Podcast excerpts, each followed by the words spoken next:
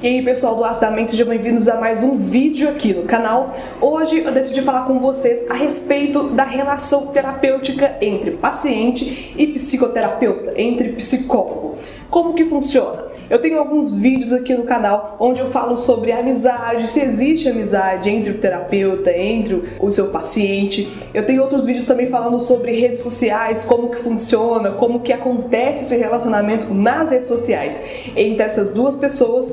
E hoje eu venho falar um pouco sobre isso, porque eu percebo que sempre tem algumas questões novas no meu Instagram, que inclusive se você não me segue, o link tá aqui embaixo na descrição desse vídeo. Lá eu converso mais rapidamente com você, também tem uma forma mais simples de conversar com outras outras pessoas lá, no Instagram. Tem como a gente fazer discussões, comentários a respeito de temas. Eu tenho textos também, outros vídeos que eu não posto aqui no canal. Me segue lá, que se você tem mais condições de falar mais abertamente comigo.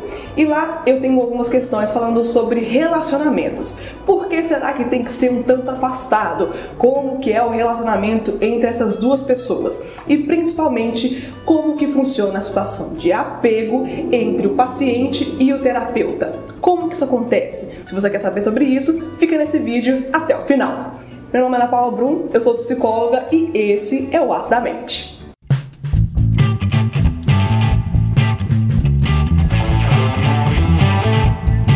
É uma questão tanto problemática quando o paciente se aproxima da terapia que se acaba apegando ao terapeuta, ao próprio processo e não consegue desgrudar a sua vida daquele processo que ele está passando.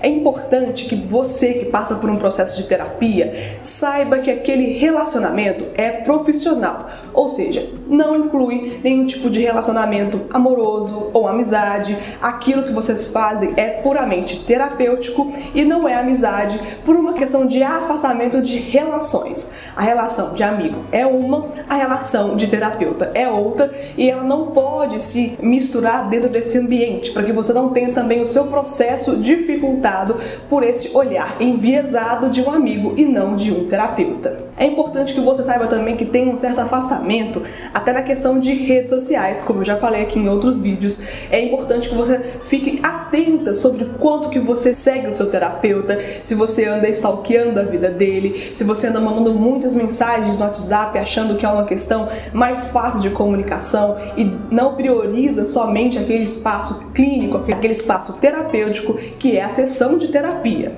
É importante que você se apegue também à questão da sua liberdade. A terapia, ela funciona para que você tenha melhores condições de lidar sozinho com as suas questões futuramente. Ou seja, o seu processo terapêutico tem um início, tem um meio e tem um fim, assim como todos os relacionamentos que acontecem na nossa vida.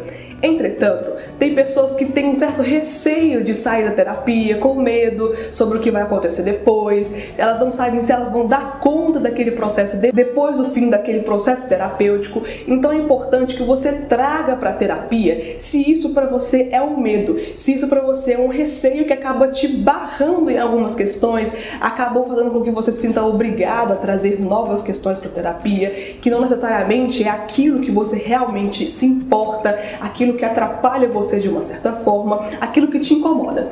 Percebe que a terapia ela tem que trazer para a gente mais liberdade do que aprisionamento? É importante que o paciente consiga ter mais liberdade de assumir as próprias responsabilidades da sua vida do que colocar na terapia como se fosse uma válvula de escape para aquilo que ele está sentindo.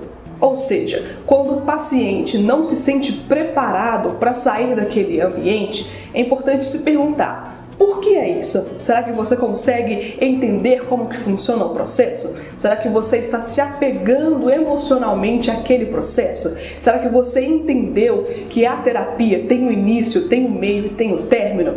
Você consegue perceber em que nível de profundidade você está, o quanto você caminhou durante aquele período? É importante que você se pergunte sobre isso, porque a gente costuma ter um erro muito grande que é achar que o terapeuta tem todas as respostas para suas questões. E claro que não, porque se as questões são suas, ninguém melhor do que você para respondê-las. Então se pergunte para que tenha uma resposta no futuro.